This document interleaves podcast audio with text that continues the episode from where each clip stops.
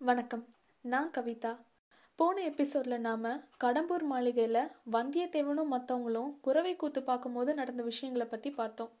அதுக்கப்புறம் என்ன நடந்துச்சு? அப்படின்னு இந்த எபிசோடில் தெரிஞ்சுக்கலாம்.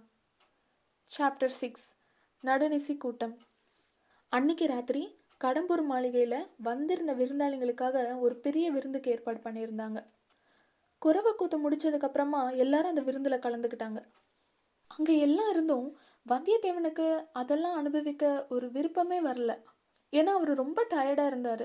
அது மட்டும் இல்லாமல் வந்ததுலேருந்து கடம்பூர் மாளிகையில் நடக்கிற விஷயம் எல்லாம் அவருக்கு கவலையை தான் ஏற்படுத்திச்சு. இருந்தாலும் அவருடைய நண்பன் கந்தமாறனுக்காக விருந்தில் கலந்துக்கிட்டார். வந்திருந்தவங்களாம் யார் யார் எங்கேருந்து வந்திருக்காங்க அப்படின்னு கந்தமாறன் வந்தியத்தேவனுக்கு எடுத்து சொல்லிட்டு இருந்தார். பழுவேட்டரையர் சம்புவரையர் மழவாடி தென்னவன் மழவரையர் குன்றத்தூர் பெருநிலக்கிழார் மும்முடி பல்லவராயர் தாந்தொங்கி கலிங்கராயர் வணங்காமுடி முனையராயர் தேவசேனாதிபதி பூவரையர் அஞ்சாத சிங்கமுத்துரையர் இரட்டைக்குடை ராஜாளியார் கொல்லிமலை பெருநிலவேளார்னு சோழ நாட்டுடைய முக்கியமான தலைவர்கள்லாம் அந்த விருந்தில் கலந்துக்கிட்டாங்க. இவங்கெல்லாம் யார் யார்? அப்படின்னு கந்தமாறன் வந்தியத்தேவனுக்கு ஆதோரமாக யாருக்கும் தெரியாத மாதிரி சொல்லிட்டே வந்தார். இவங்கெல்லாம் சாதாரண ஆளுங்க கிடையாது. இவங்களெல்லாம் ஒரே இடத்துல பார்க்குறதும் அவ்வளோ ஈஸியாக நடக்கிற விஷயம் இல்லை. அநேகமாக இவங்கெல்லாம் ஒரு ஒரு குறுநில மன்னர்கள். இல்லைன்னா மன்னருக்கு நிகரான மரியாதையை கொண்டவங்க. அந்த காலத்தில் ராஜா இல்லைன்னா அரசர் அப்படின்றத தான் மாற்றி அரையர் அப்படின்னு கூப்பிட ஆரம்பித்தாங்க சிற்றரசர்கள் இல்லைன்னா சிற்றரசர்களுக்கு சமமான இம்பார்ட்டன்ஸ் கொண்டவங்கள தான் அரையர் அப்படின்ற பட்டப்பேர் சொல்லி வழங்க ஆரம்பித்தாங்க அது மட்டும் இல்லாமல் அவங்களுடைய ஊர் பேருக்கு பின்னாடி அரையர் அப்படின்றதையும் சேர்த்து கூப்பிடுறதையும் வழக்கமாக வச்சுருந்தாங்க. அந்த காலத்தில் சிற்றரசர்கள்லாம் ராஜ குடும்பத்தில் பிறந்துட்டனால ராஜாவாகி அரண்மனையோட சுகபோகங்களெல்லாம் அனுபவிக்க முடியாதான். போர்க்களத்தில் முன்னாடி நின்று போரிட்ட வீராதி வீரர்களால் தான் அவங்களுடைய அரசுரிமையை ரொம்ப நாள் காப்பாற்ற முடியுமா? அதனால் அங்கே வந்திருந்தவங்கலாம் கண்டிப்பாக நிறைய போரில் போரிட்டு போர்க்காயங்கள் அடைஞ்சவங்களா இருக்கணும். நிறைய புகழும் பெயரும் அடைஞ்சவங்களா இருக்கணும். அங்கே வந்திருந்தவங்களில் நிறைய பேர் பழையறை சுந்தர சோழ மகாராஜாவுடைய ஆட்சி எல்லைக்குள்ள இருக்க ஊர்களுடைய சிற்றரசர்களாவோ இல்லைன்னா சோழ ராஜ்யத்துடைய பெரிய பதவிகளில் இருக்க அரசாங்க அதிகாரிகளாக இருக்கணும். இவ்வளோ முக்கியமான சோழ சாம்ராஜ்ய பிரமுகர்கள் எல்லாரையும் ஒரே இடத்துல பார்த்ததுக்கு வந்தியத்தேவனுக்கு நியாயமாக சந்தோஷம்தான் வந்திருக்கணும். ஆனால் வந்தியத்தேவன் மனசில் சந்தோஷம் இல்லை. இவ்வளோ பேரும் எதுக்காக இங்கே வந்திருக்காங்க? என்ன முக்கியமான விஷயம்? அப்படின்ற கேள்விதான் வந்தியத்தேவனுக்கு அடிக்கடி தோண்டிட்டே இருந்துச்சு. இவ்வளோ குழப்பத்தோட வந்தியத்தேவன் தனக்குன்னு கந்தமாறன் ஒதுக்கி வச்சிருந்த இடத்துக்கு படுக்க போனார். அன்னைக்கு அந்த அரண்மனையில் நிறைய விருந்தாளிங்க தங்கியிருந்தனால வந்தியத்தேவனுக்கு அந்த பெரிய மாளிகையில் மேல் மாடத்தில் ஒரு ஓரமாக இருந்து திறந்த மண்டபம் தான் கிடச்சிது. அங்கே வந்தியத்தேவனை அழைச்சிட்டு போன கந்தமாறன் நீ ரொம்ப களைச்சு போயிருப்ப அதனால நிம்மதியாக படுத்து தூங்கு. மற்ற விருந்தாளிங்களை கவனிச்சிட்டு வந்து நான் உன் பக்கத்துலேயே படுத்துக்கிறேன். அப்படின்னு சொல்லிட்டு கந்தமரன் போனார். படுத்ததும் வந்தியத்தேவனுக்கு கண்ணை சுழட்டிட்டு வந்துச்சு. சீக்கிரமாகவே நல்லா தூங்கிட்டாரு. ஆனால் என்ன பையன்? மனசுன்னு ஒன்று இருக்கே. அதை தூக்கத்தால் கூட கட்டுப்படுத்த முடியாது. என்னதான் உடம்பு அசைவில்லாமல் இருந்தாலும் கண்ணு மூடி இருந்தாலும் ஆள் மனசில் பதிஞ்சிருந்ததெல்லாம் கனவாக வெளியே வர ஆரம்பிச்சுது. அர்த்தமே இல்லாத சம்பந்தமே இல்லாத விஷயங்கள்லாம் வந்தியத்தேவனுக்கு கனவுல வர ஆரம்பிச்சுது. எங்கேயோ ரொம்ப தூரத்தில் ஒரு நரி ஊழையிடுற சத்தம் கேட்டுச்சு. ஒரு நரி பத்து நரி ஆச்சு. நூறு நரி ஆகுது. எல்லாம் ஒரே சத்தமாக ஊழையிடுது. ஊழையிட்டுக்கிட்டே வந்தியத்தேவனை நெருங்கி வருது. அந்த இருட்டில் அந்த நரிங்களுடைய கண்ணெல்லாம் தீப்பொறி மாதிரி ஜொலிச்சிட்டு இருந்தது. இன்னொரு பக்கம் திரும்பி ஓடி தப்பிக்கலான்னு பார்த்தா அந்த பக்கத்துல இருந்து பத்து நூறு ஆயிரம்னு நாய்ங்கள்லாம் மந்த மந்தையாக குறைச்சிக்கிட்டே ஓடி வருது. அந்த வேட்டை நாய்ங்கள்லாம் பார்க்கறதுக்கே பயங்கரமாக இருக்குது நரிங்களுக்கும் வேட்டை நாய்களுக்கும் நடுவில் மாட்டிக்கிட்ட வந்தியத்தேவனுக்கு என்ன பண்ணுறதுனே புரியல. நல்ல வேளையா எதிரில் ஒரு கோயில் தெரிஞ்சுது. ஓட்டமாக ஓடி போய் கோயிலுக்குள்ளே நுழைஞ்சு வாசக்கதவை பூட்டிட்டாரு. திரும்பி பார்த்தா அது காளி கோவில். அகோரமாக வாயை திறந்துட்டு இருந்த காளி மாதா சிலைக்கு பின்னாடி இருந்து ஒரு பூசாரி வெளியே வந்தான். அவன் கையில் பயங்கரமான ஒரு வெட்டருள் வேற வச்சிருக்கான். வந்துட்டியா? வா. அப்படின்னு சொல்லிக்கிட்டே அந்த பூசாரி வந்தியத்தேவனு கிட்ட வரான். நீ பிறந்த அரச குலத்தின் வரலாறு என்ன? எத்தனை ஆண்டுகளாக உன் குலத்தினர் அரசு புரிகின்றனர்? உண்மையை சொல் அப்படின்னு கேட்டான் அந்த பூசாரி.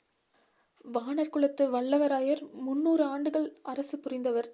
என் தந்தையின் காலத்தில் வைதும் பராயர்களால் அரசை இழந்தோம் அப்படின்னு சொன்னார் வந்தியத்தேவன்.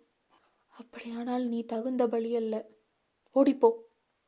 அப்படின்னு சொன்னார் அந்த பூசாரி. திடீர்னு காளி மாதா சிலை இருந்த இடத்துல இப்போ கண்ணபெருமான் சிலை இருக்கு.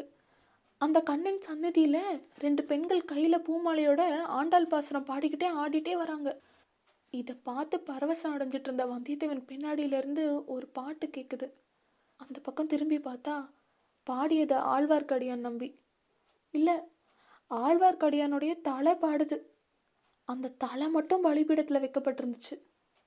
இந்த காட்சியை பார்க்க சகிக்காம வல்லவரையன் திரும்பி தூணில் முட்டிக்க ஆரம்பிச்சார். உடனே கனவு கலைஞ்சிருச்சு. கண்ணை திறந்து பார்த்தா கனவும் நனவும் கலந்த மாதிரி ஒரு காட்சி அவர் கண்ணில் தெரியுது. வந்தியத்தேவன் படுத்திருந்த இடத்துக்கு நேராக கடம்பூர் மாளிகையோட மதில் சுவர் தெரிஞ்சுது. அது மேலே ஒரு தலை தெரிஞ்சுது. அது ஆழ்வார்க்கடியான் நம்பியோட தலை தான். இந்த தடவை அது கனவு இல்லை பிரம்மையும் இல்லை. ஏன்னா எவ்வளோ நேரம் பார்த்தாலும் அந்த தலை அங்கேயே தான் இருந்துச்சு. அது வெறும் தலை மட்டும் இல்லை தலைக்கீழே உடம்பும் இருக்கு. ஏன்னா ஆழ்வார்க்கடியானோட கைகள் அந்த மதில் சுவரோட விளிம்பை பிடிச்சிட்டு இருந்தது.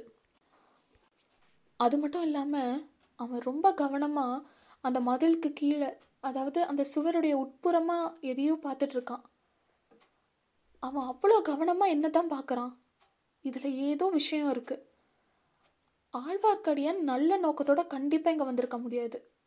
ஏதோ கெட்ட எண்ணத்தோட தான் இங்கே வந்திருக்கான். அவன் அந்த மாதிரி எந்த தப்பும் செய்யாமல் தடுக்கிறது கந்தமாறனுடைய உயிர் நண்பனான நம்முடைய கடமை. நமக்கு அன்போட ஒரு வேளை சோறு போட்டவங்க வீட்டுக்கு பிரச்சனை வரும்போது நம்ம சும்மா வேடிக்கை பார்க்க முடியுமா? அப்படின்னு நினச்ச வந்தியத்தேவன் உடனே எழுந்தார். பக்கத்தில் வச்சிருந்த கத்தியை உரையோடு எடுத்து இடுப்பில் சொருகிக்கிட்டாரு. ஆழ்வார்க்கடியானுடைய தலை தெரிஞ்ச பக்கமாக நடந்து போனார். மாளிகையோட மேல் மாடத்தில் அதாவது மாடியில் ஒரு ஓரமாக இருந்த மண்டபத்தில் வந்தியத்தேவன் படுத்துட்டு இருந்தாரு நம்ம பார்த்தோம். அங்கேருந்து நடக்க ஆரம்பிச்சு ஆழ்வார்க்கடியான் தலை தெரிஞ்ச இடத்த நோக்கி நடக்கும்போது மேல் மாடத்தை அலங்கரித்த நிறைய மண்டப சிகரம் அப்புறம் நிறைய மேடை தூண்கள் இதெல்லாம் வந்து கடந்து சுற்றி நடந்து போக வேண்டியதாக இருந்துச்சு. கொஞ்ச தூரம் நடந்து போனதும் கீழே ஏதோ பேச்சு குரல் கேட்டுச்சு. வந்தியத்தேவன் அங்கேயே நின்று ஒரு தூணை பிடிச்சிக்கிட்டு அந்த தூண் மறைவில் நின்று எட்டி பார்த்தாரு. கீழே குறுகலாக அதாவது சின்னதாக ஒரு முற்றம் தெரிஞ்சிருக்கு. அந்த இடத்துல பத்து பன்னெண்டு பேர் உட்காந்து பேசிகிட்டு இருக்காங்க. அங்கே வெளிச்சமும் அவ்வளோ கிடையாது. அங்கேருந்து தீப வெளிச்சத்தில் தான் கொஞ்சமாக அங்கே யாரெல்லாம் இருக்காங்க அப்படின்னு பார்க்க முடிஞ்சுது. அங்கே இருந்தவங்கெல்லாம் அன்னைக்கு ராத்திரி விருந்தில் கலந்துக்கிட்ட முக்கியமான சிற்றரசர்களும் சோழ நாட்டு அதிகாரிகளும் தான். அவங்க ஏதோ ரொம்ப முக்கியமான விஷயத்தை பற்றி பேச தான் அங்கே வந்திருக்கணும். அவங்க அப்படி என்ன பேச போகிறாங்க அப்படின்றத தெரிஞ்சுக்க தான் ஆழ்வார்க்கடியான் வந்திருக்கணும். ஆழ்வார்க்கடியான் மோசமான ஆளுன்றதுல சந்தேகமே இல்லை. ஆழ்வார்க்கடியான் இருக்க இடத்துலேருந்து கீழே இருக்கவங்கள ஓரளவு பார்க்க முடியும். அவங்க பேசுகிறதுலாம் நல்லா கேட்கவே முடியும். ஆனால் கீழே இருக்கவங்க ஆழ்வார்க்கடியானை பார்க்க முடியாது. அந்த இடத்துல மாளிகை சுவரும் மதில் சுவரும் அந்த மாதிரி அமைஞ்சிருந்தது. அந்த மாதிரி ஒரு இடம் மாளிகையில் இருக்குன்னு தெரிஞ்சுக்கிட்டு ஆழ்வார்க்கடியன் அங்கே வந்து ஒளிஞ்சு கேட்டுக்கிட்டு இருக்காரு. ரொம்ப கெட்டிக்காரன் தான் அதில் சந்தேகமே இல்லை. ஆனால் அவன் கெட்டிக்காரத்தனம்லாம் இந்த வானர் குலத்து வந்தியத்தேவன் கிட்ட பழிக்காது. அந்த ஆழ்வார்க்கடியனை கையும் களமாக பிடிச்சிட்டு வந்து ஆனால் அப்படி பிடிக்கிறதா இருந்தால் கீழே கூடியிருக்கவங்களுடைய கண்ணில் படாமல் பண்ண முடியாது. அவங்க கண்ணில் படாம ஆழ்வார்க்கடியான் இருக்க இடத்துக்கு நடந்தும் போக முடியாது. இன்றைக்கு நாள் பார்த்து இவன் இங்கே வந்திருக்க வேண்டியதில்லை. அப்படின்னு சம்புவராயர் சொன்னது இப்போ வந்தியத்தேவனுக்கு ஞாபகம் வந்துச்சு. இவங்கெல்லாம் ஏதோ ரொம்ப முக்கியமான விஷயத்தை பற்றி டிஸ்கஸ் பண்ண வந்திருக்காங்க. அது என்னன்னு மற்றவங்க தெரிஞ்சுக்க கூடாதுன்னு அவங்க நினைக்கிறாங்க. இந்த மாதிரி நேரத்தில் நாம் இவங்க கண்ணில் பட்டா நம்ம மேலே தான் சந்தேகம் விழும். ஆழ்வார்க்கடியானை பற்றி அவங்க கிட்ட சொல்கிறதுக்குள்ள அவன் மதில் சவர்லேருந்து குதிச்சு ஓடி போயிடுவான் அதனால் நம்ம மேலே தான் அதிகமான சந்தேகம் ஏற்படும். படுத்திருந்தவன் இங்கே எதுக்காக வந்தான்? அப்படின்னு கேட்டால் என்ன சொல்கிறது கந்தமாறனுக்கு அந்த மாதிரி ஒரு சங்கடத்தை ஏற்படுத்தக்கூடாது. ஆ? அதோ கந்தமாறன் கூட அந்த கூட்டத்தில் ஒரு பக்கத்தில் உட்காந்துருக்கான் அவனும் இந்த கூட்டத்தில் கலந்துக்க போகிறான் போல. அப்போனா காலையில் கந்தமாறன்கிட்டே கேட்டு தெரிஞ்சுக்கலாம். அப்போது அந்த கூட்டத்து பக்கத்தில் வைக்கப்பட்ட மூடு பல்லாக்கு வந்தியத்தேவனோட கண்ணில் பட்டுச்சு. இந்த பல்லாக்கு பழுவேட்டரையரோட யானைக்கு பின்னாடி வந்த பல்லாக்கு. அதுக்குள்ளே இருந்த பொண்ணு இப்போ மாளிகையில் எந்த பகுதியில் இருக்காளோ? அந்த புறத்துக்கு கூட அவளை இந்த கிழவரை அனுப்பி வைக்கிறது இல்லையாமே? வயசானவங்க இந்த மாதிரி சின்ன பொண்ணை கல்யாணம் பண்ணிக்கிட்டாலே இந்த மாதிரி சங்கடம்லாம் ஏற்படும். சந்தேகம் அவங்க உயிரை வாங்கிரும். ஒருவேளை இப்போ கூட அந்த பல்லாக்கில் அந்த பொண்ணு இருக்காளோ? என்னமோ? இந்த வீராதி வீரரோட தலையெழுத்தை பாரு. இந்த வயசுல ஒரு சின்ன வயசு பொண்ணுக்கிட்ட மாட்டிக்கிட்டு அடிமையா கிடக்குறாரு. அப்படின்னா அவ அவ்வளோ பெரிய அழகியா? வந்தியத்தேவன் அவளை ஒரு நிமிஷம் பார்க்கும்போது ஏற்பட்ட அருவருப்பே இன்னும் மறக்கல. அப்படி இந்த பழுவேட்டரருக்கு அவ மேல என்னதான் பைத்தியமோ? அதை விட அதிசயமானது ஆழ்வார்க்கடியான் தான். இந்த பல்லாக்கு இங்க இருக்கனால தான் அந்த சுவர் மேல அவன் காத்திருக்கான் போல. ஆனா அவனுக்கும் அவளுக்கும் என்ன உறவு? நமக்கு என்ன தெரியும்? அவ ஒருவேளை அவனுடைய சகோதரியா இருக்கலாம் இல்லைன்னா காதலியா கூட இருக்கலாம். பழுவேட்டரையர் பலவந்தமா கூட அந்த பொண்ணை கல்யாணம் பண்ணிட்டு வந்திருக்கலாம். அப்படி செய்யக்கூடியவர் தான் அவரு. அதனால அவகிட்ட எப்படியாவது பேசணும் அப்படின்னு தான் ஆழ்வார்க்கடியான் இப்படிலாம் செய்கிறார் போல. இதை பற்றி நமக்கு என்ன வந்தது? பேசாம போய் படுத்து தூங்கலாம்.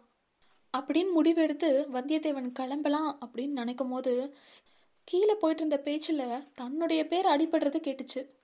உடனே கொஞ்ச நேரம் உத்து கவனிக்க ஆரம்பிச்சாரு. உம்முடைய மகன் சிநேகிதன் என்று ஒரு பிள்ளை வந்திருந்தானே அவன் எங்கே படுத்திருக்கிறான்? நம்முடைய பேச்சு ஏதும் அவன் காதில் விழக்கூடாது. அவன் வடதிசை மாதாண்ட நாயகரின் கீழ் பணி செய்யும் ஆள் என்பது நினைவிருக்க வேண்டும். நம்முடைய திட்டம் உறுதிப்பட நிறைவேறும் காலம் வரை யாருக்கும் இதை பற்றி தெரியக்கூடாது. அப்படி அவனுக்கு ஏதாவது தெரிந்துவிட்டால் இந்த கோட்டையை விட்டு அவனை வெளியே அனுப்பக்கூடாது.